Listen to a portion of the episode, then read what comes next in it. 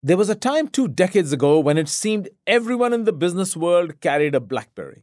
Introducing the new BlackBerry Bold smartphone from Research in Motion. It's a powerful business tool. Talk on the phone while you send and receive email. I had one and I loved it. The Blackberry was a handheld cell phone with a screen and a little QWERTY keyboard. At the time, it was called a smartphone because most other devices were just flip phones with conventional numeric keypads. Surf the internet from anywhere. Plus, with Wi-Fi, browsing is fast in more places than ever. The BlackBerry was immensely popular. At one point, BlackBerry captured almost 50% of the US smartphone market. Plus a large screen. Great for watching movies. Be bold with BlackBerry. The device had a reputation for being both reliable and secure from hacking. So all kinds of business deals, big and small, were typed out on BlackBerry keyboards. But when Steve Jobs unveiled Apple's iPhone in 2007, and Google then followed with its Android operating system, the market for the BlackBerry began to shrivel. The Canada based company that made BlackBerry just didn't keep up, and by 2012, its global market share plunged to 5%.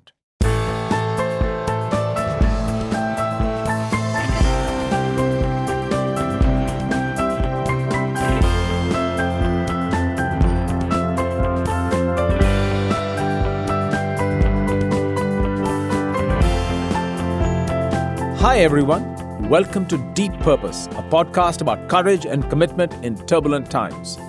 I'm Ranjay Gulati, a professor of business administration at the Harvard Business School. My guest this time is John Chen, the man who was brought in to turn BlackBerry around. He's the company's executive chairman and CEO. I started my conversation with John Chen by asking him to recount moments in his career when he had to draw upon his inner sources of courage. There are moments that, you know, when you have to say no to acquisitions, to investment, both sides, you know, people investing in us, we invest in others, for example. There are moments like that. So I think the courage really, to me, ties very much to being the person that have to make a decision by yourself, and there's certain level of loneliness to it that will be what what comes to mind when you when you utter that word. So in these moments where I'm sure there is doubt, there is second guessing, tell us about your internal thought process and how you then resolve that thought process in your head. Like what do you have to tell yourself? Are you talking to yourself? Are you talking to somebody else? How do you kind of resolve and move out of that? Some of the time I just write it down. I, I just write down the pros and cons on on either the decision, and then just look at it and and. But most of the time, it's just come down to a call. What you believe in. You have to tell yourself when the tough questions come, that needs very tough answers. It, it's neither right or wrong. And you just have to understand the consequences and be ready to live with the consequences. So deep down inside you, where do you think you get that from? Is it from childhood? Something you saw, something you did, your parents? Where did you get this instinct in you to be able to take decisive action? I mean, I learned a lot from my parents, but I don't really believe that this is the part came from them. I do believe that you either have it or you don't.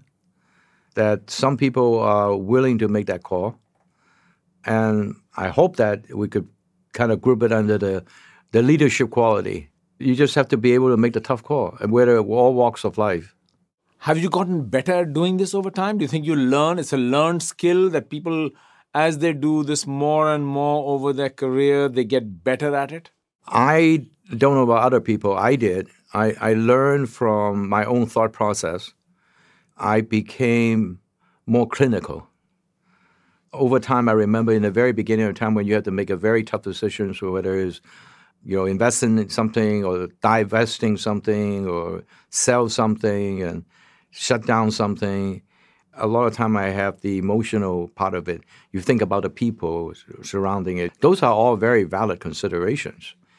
But over time, I have learned to be more factual and more clinical and less emotional. And do you think that's helped you? That helps to make that decision process more timely. emotion is one of those such a powerful thing. The amygdala in our brain is hardwired to our emotions. How do you sever that? You can't completely sever that. All decision making is emotional. How do you bound or contain or put an armor or a wall around your emotions so it doesn't interfere too much? How do you do that? What do you tell yourself? The key words is to not interfere too much. Like you said, you can you can block it all out, and and it's probably a good thing you don't block it all out, because oftentimes a decision ties to people, people well-being and so forth. Especially you know when you are when you're facing some tough, difficult decisions. So you sometimes really have to separate out because you have to think about it as what's the best option for the overall whether it's for the business, it's for a group of people, for a family, you, you need to think about it in a much more cooler fashion than you think about it with a lot of emotion because it tends to make the wrong decision if you're tied up a lot with the emotion part of it. Can you think of some people, others, your kind of courage heroes, people you've seen that you admired, like, wow, that was courageous, that you have either witnessed yourself ideally or even if you read about and you say, you know, I really admire that individual and how they went about making that decision? There are a lot of people I could think of, um, you know, and I don't know this gentleman well myself, but I read the book when Lee Iacocca turned around Chrysler's and the kind of decision he has to make and, and the method that he goes around uh, making it, that's quite amazing. I mean, I like that book. What stood out to you about that book? What did you think he did that really impressed you? He take action in a definitive and timely way. He kind of likes the number speak itself and just apply logic to every tough decision he has to make. And I'm convinced that that's why that he could save Chrysler.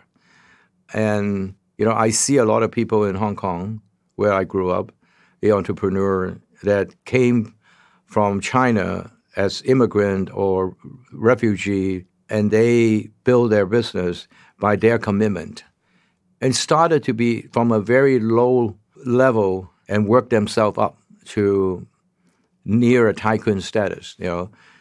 So those are very inspiring, um, and I think those are all bounded by courageous. So let's take the opposite of courage in your mind, courage is about taking decisive action and doing it in a timely way, even if in, it's in the face of uncertainty and risk. The majority of people don't seem to be able to do that. Why? What do you think holds them back? It's a sense of whether you could stand the accountability. Because in order to make those courageous decisions, there's always the element of what happened if you're wrong or you could second guess whether it's the perfect way to do it, uh, whether you have all the answers. Uh, none of those, you know, could bother you for making that decision. When you have enough knowledge around it, there's a time to act and there's a time to think. You don't you don't mingle the two together too much. Another way to say it was, I always heard this statement, which I truly believe, you know, no decision is the bad decision. So, do you think fear is it just the fear of being caught making a mistake or making a wrong decision? People are just fearful of the shame or the consequences of those decisions? Not the shame part, I think. I think it's you know fearful of not well received or being criticized.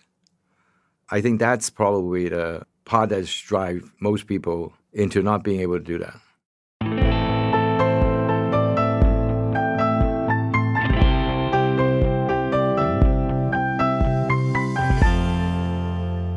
Before he got lured to BlackBerry, John Chen did a remarkable job turning around an enterprise software company called Sybase. In the 1990s, Sybase was getting hammered by its main competitor, Oracle. Chen took over in 1998, and under his leadership, the market cap for Sybase grew from $362 million to $5 billion. Then he helmed the company's acquisition by software giant SAP. In the process, John Chen developed a reputation as a wartime CEO. Let's go into Sybase and talk about Sybase for a second. Again, this is a company you went into which was in deep distress. You know, everyone was upset. Customers are upset. Investors are upset. Wall Street in general is upset. Employees are not exactly happy in the company. It's unraveling fast. And you are willing to step into this company. Why?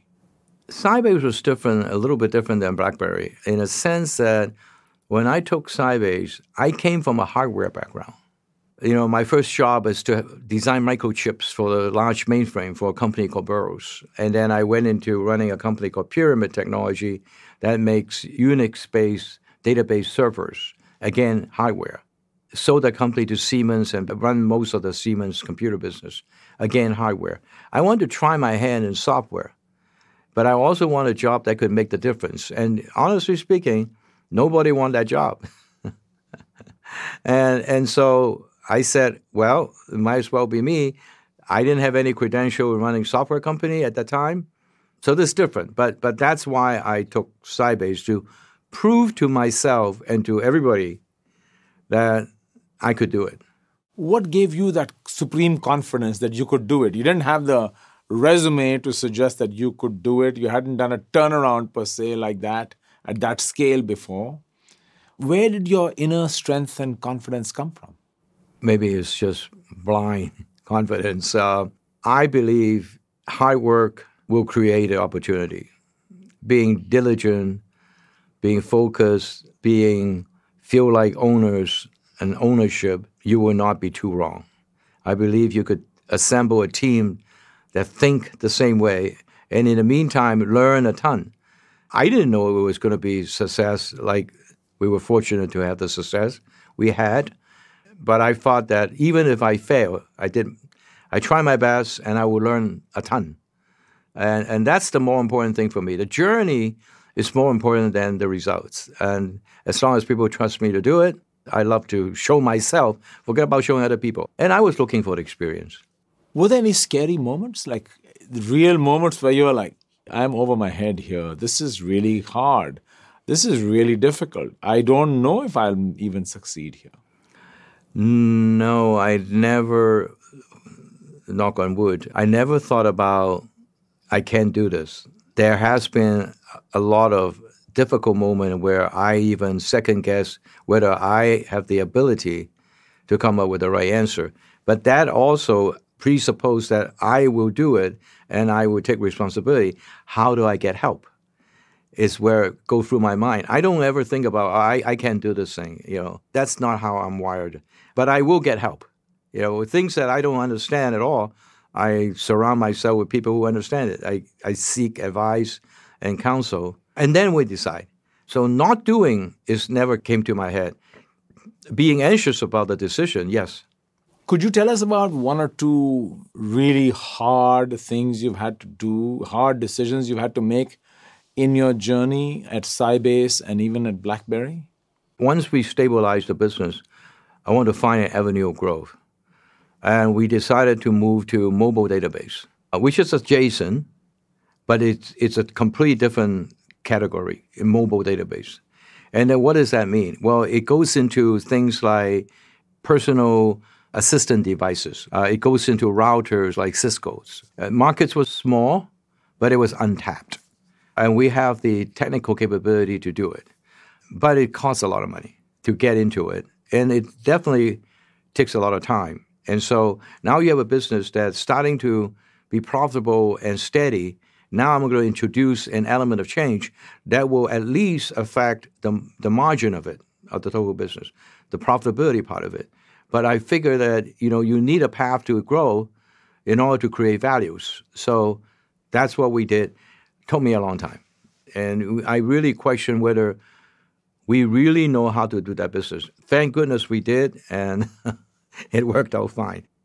In that moment of uncertainty, where you said it took you a long time, you were evaluating options, you're gathering data, you're figuring out how much it's going to cost you, what can others learn to kind of then give yourself the willingness to take the leap of faith? Ultimately, you had to make. Was it just talking to people and getting data? Or was it realizing no matter how much data you get, somebody still has to make a leap of faith?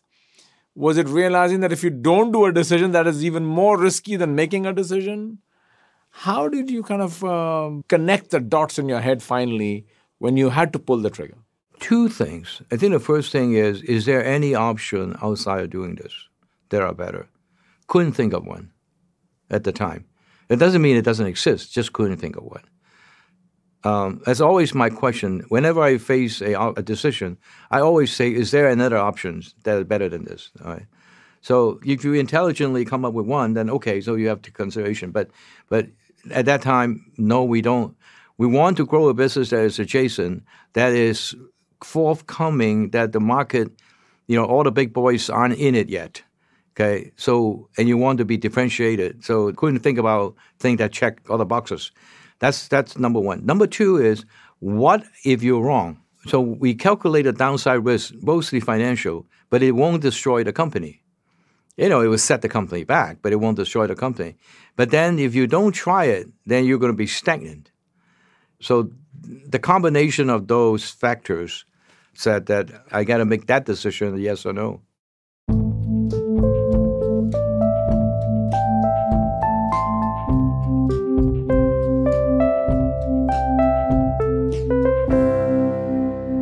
One incredibly tough decision John Chen had to make for himself was whether to take on the challenge of rescuing BlackBerry.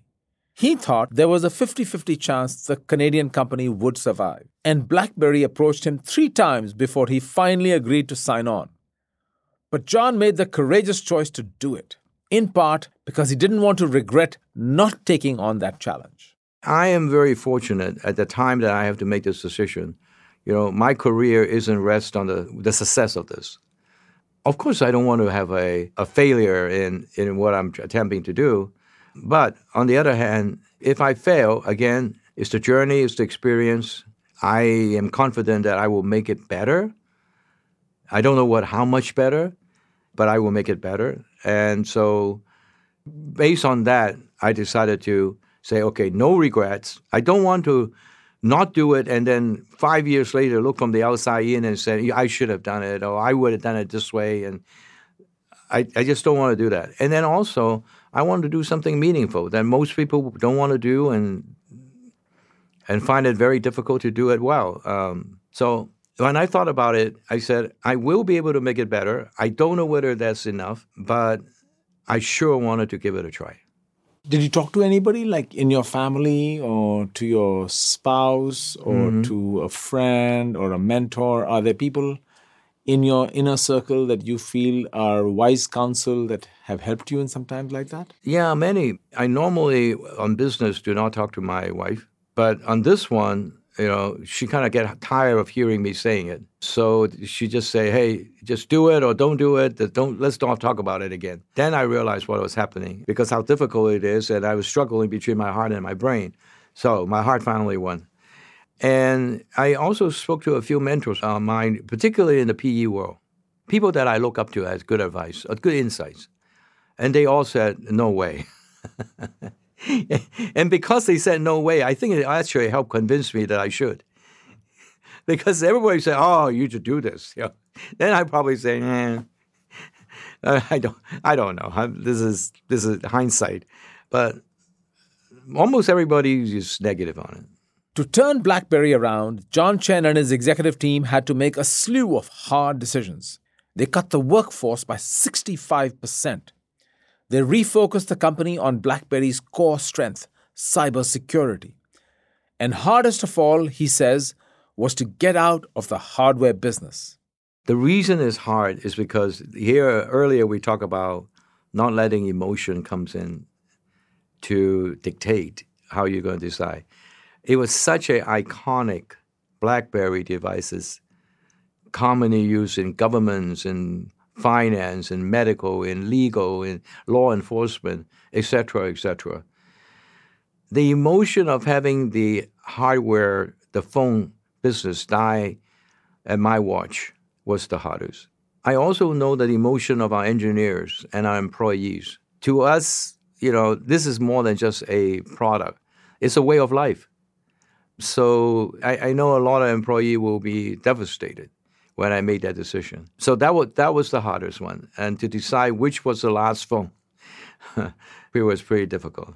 How did you make it? What in that moment, like when you had to f- make that decision, you have all the evidence coming at you, the pros and the cons and the yays and the nays and and the emotion around this decision. Can you just walk us through that moment where you had to clear your head and ultimately own it and be accountable for it? The math of staying in hardware and losing market share just doesn't work for our shareholders. It's a money losing proposition. The more it happened, the longer it happened, the less ability to launch the next phone because we don't have the cash to do that. So that makes it logically pretty straightforward. We know that the only people that actually make money in selling phones is iPhone. And you could see less and less number of people making phones. So balance that and the heritage and the emotion and the Canadian pride and everything else, that was the difficulty. But when you finally overcome the emotion side, you know this is the right thing to do. It's the right thing for the company. It's the right thing for our employee. Because the, the lingering on is going to cause more and more pain and more and more harm, and then you have to get rid of more employees. You know, you've talked about having a fighting spirit. Where does this fighting spirit in you where do you think it is? You said maybe we are born with it. Were you always like that or do you think it's just a result of somehow once you do it then you learn to get better at it? Is it just a learned acquired skill i think a lot of the fighting spirit is when i growing up i mean i see a lot of history uh, a lot of examples including my my parents my father was a cpa but a Chinese CPA. When they landed into, took the train to Hong Kong, it was a British colony. Uh, so they don't recognize CPA from China. That's not a degree to them. So my father has to do bookkeeping, like three three sets of bookkeeping, basically doing contract works to keep us alive. But later on, he got into silk business and had started to do well. So I always believed growing up that a you know, nobody going to hand you anything.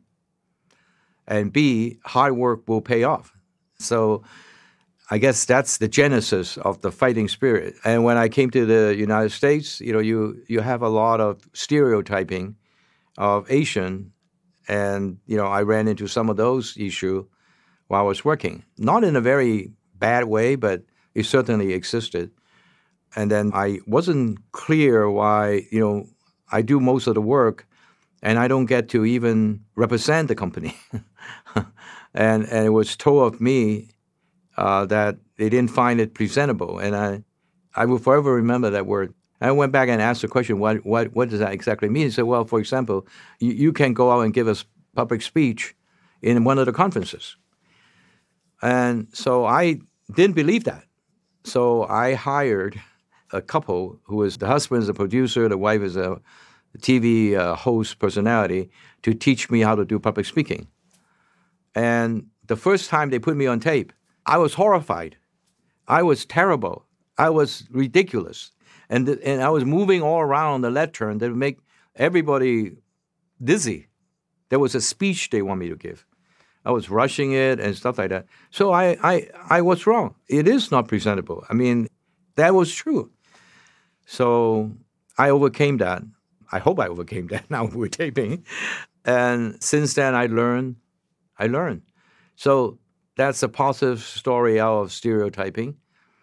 I'm not saying that I could do everything, and I will probably stumble and fail on some things, but I wanted to learn that through my experience.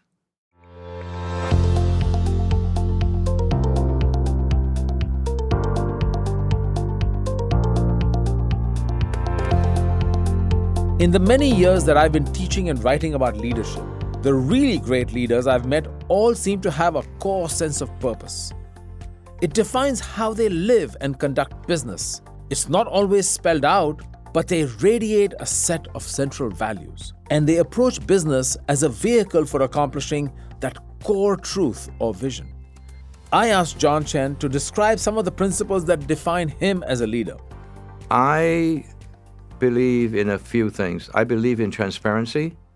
I believe in fairness. Fairness is the hardest things on earth. you know, your people could handle a lot of things if they believe that you treat them fairly. People could handle a lot of adversity, no bonuses, as long as they believe that they were treated fairly. And transparency is, you know, most people, most leader likes to be positive and instill confidence and do rah rah talk.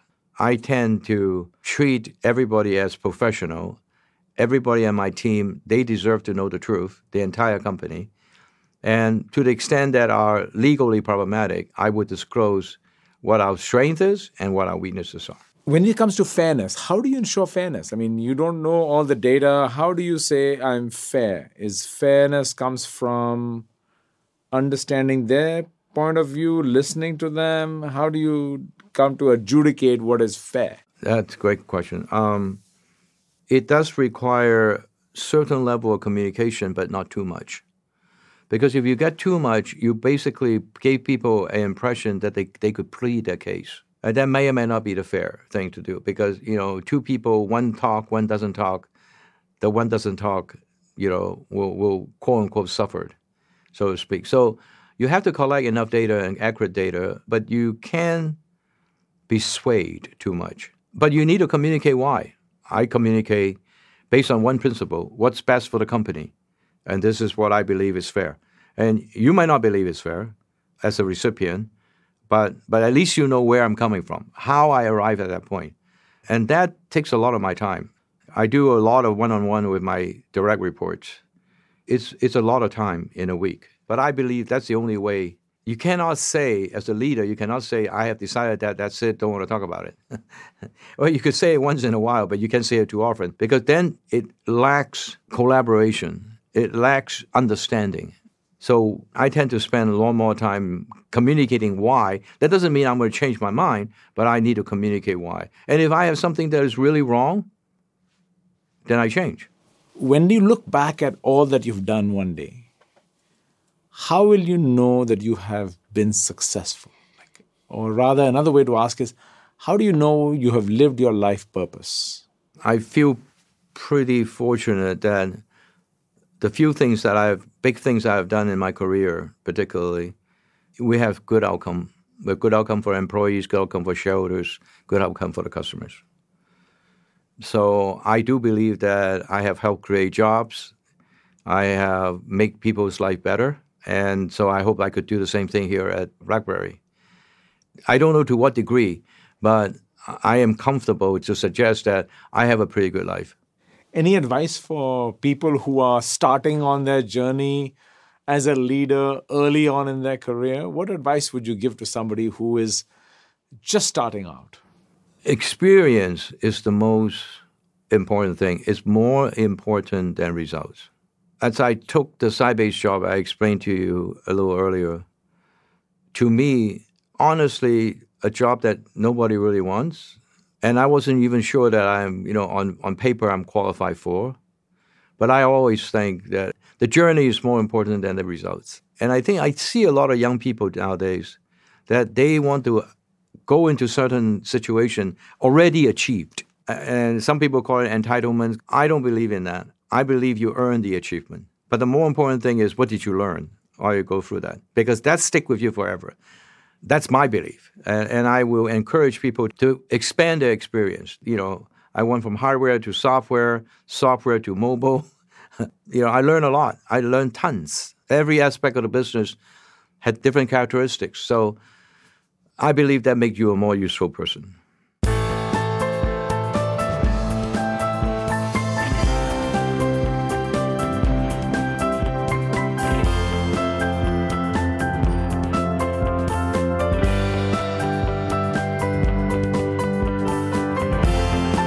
I've been speaking with John Chen, the Executive Chairman and CEO of BlackBerry. For more of my conversations with leaders in the business world navigating the 21st century business environment, visit my Deep Purpose website. While you're there, you can also find out about my book titled Deep Purpose.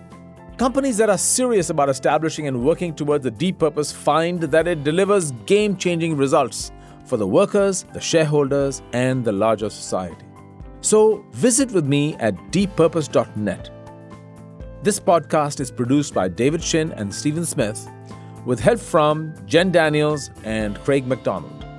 The theme music is by Gary Meister. I'm Ranjay Gulati. Thanks for listening.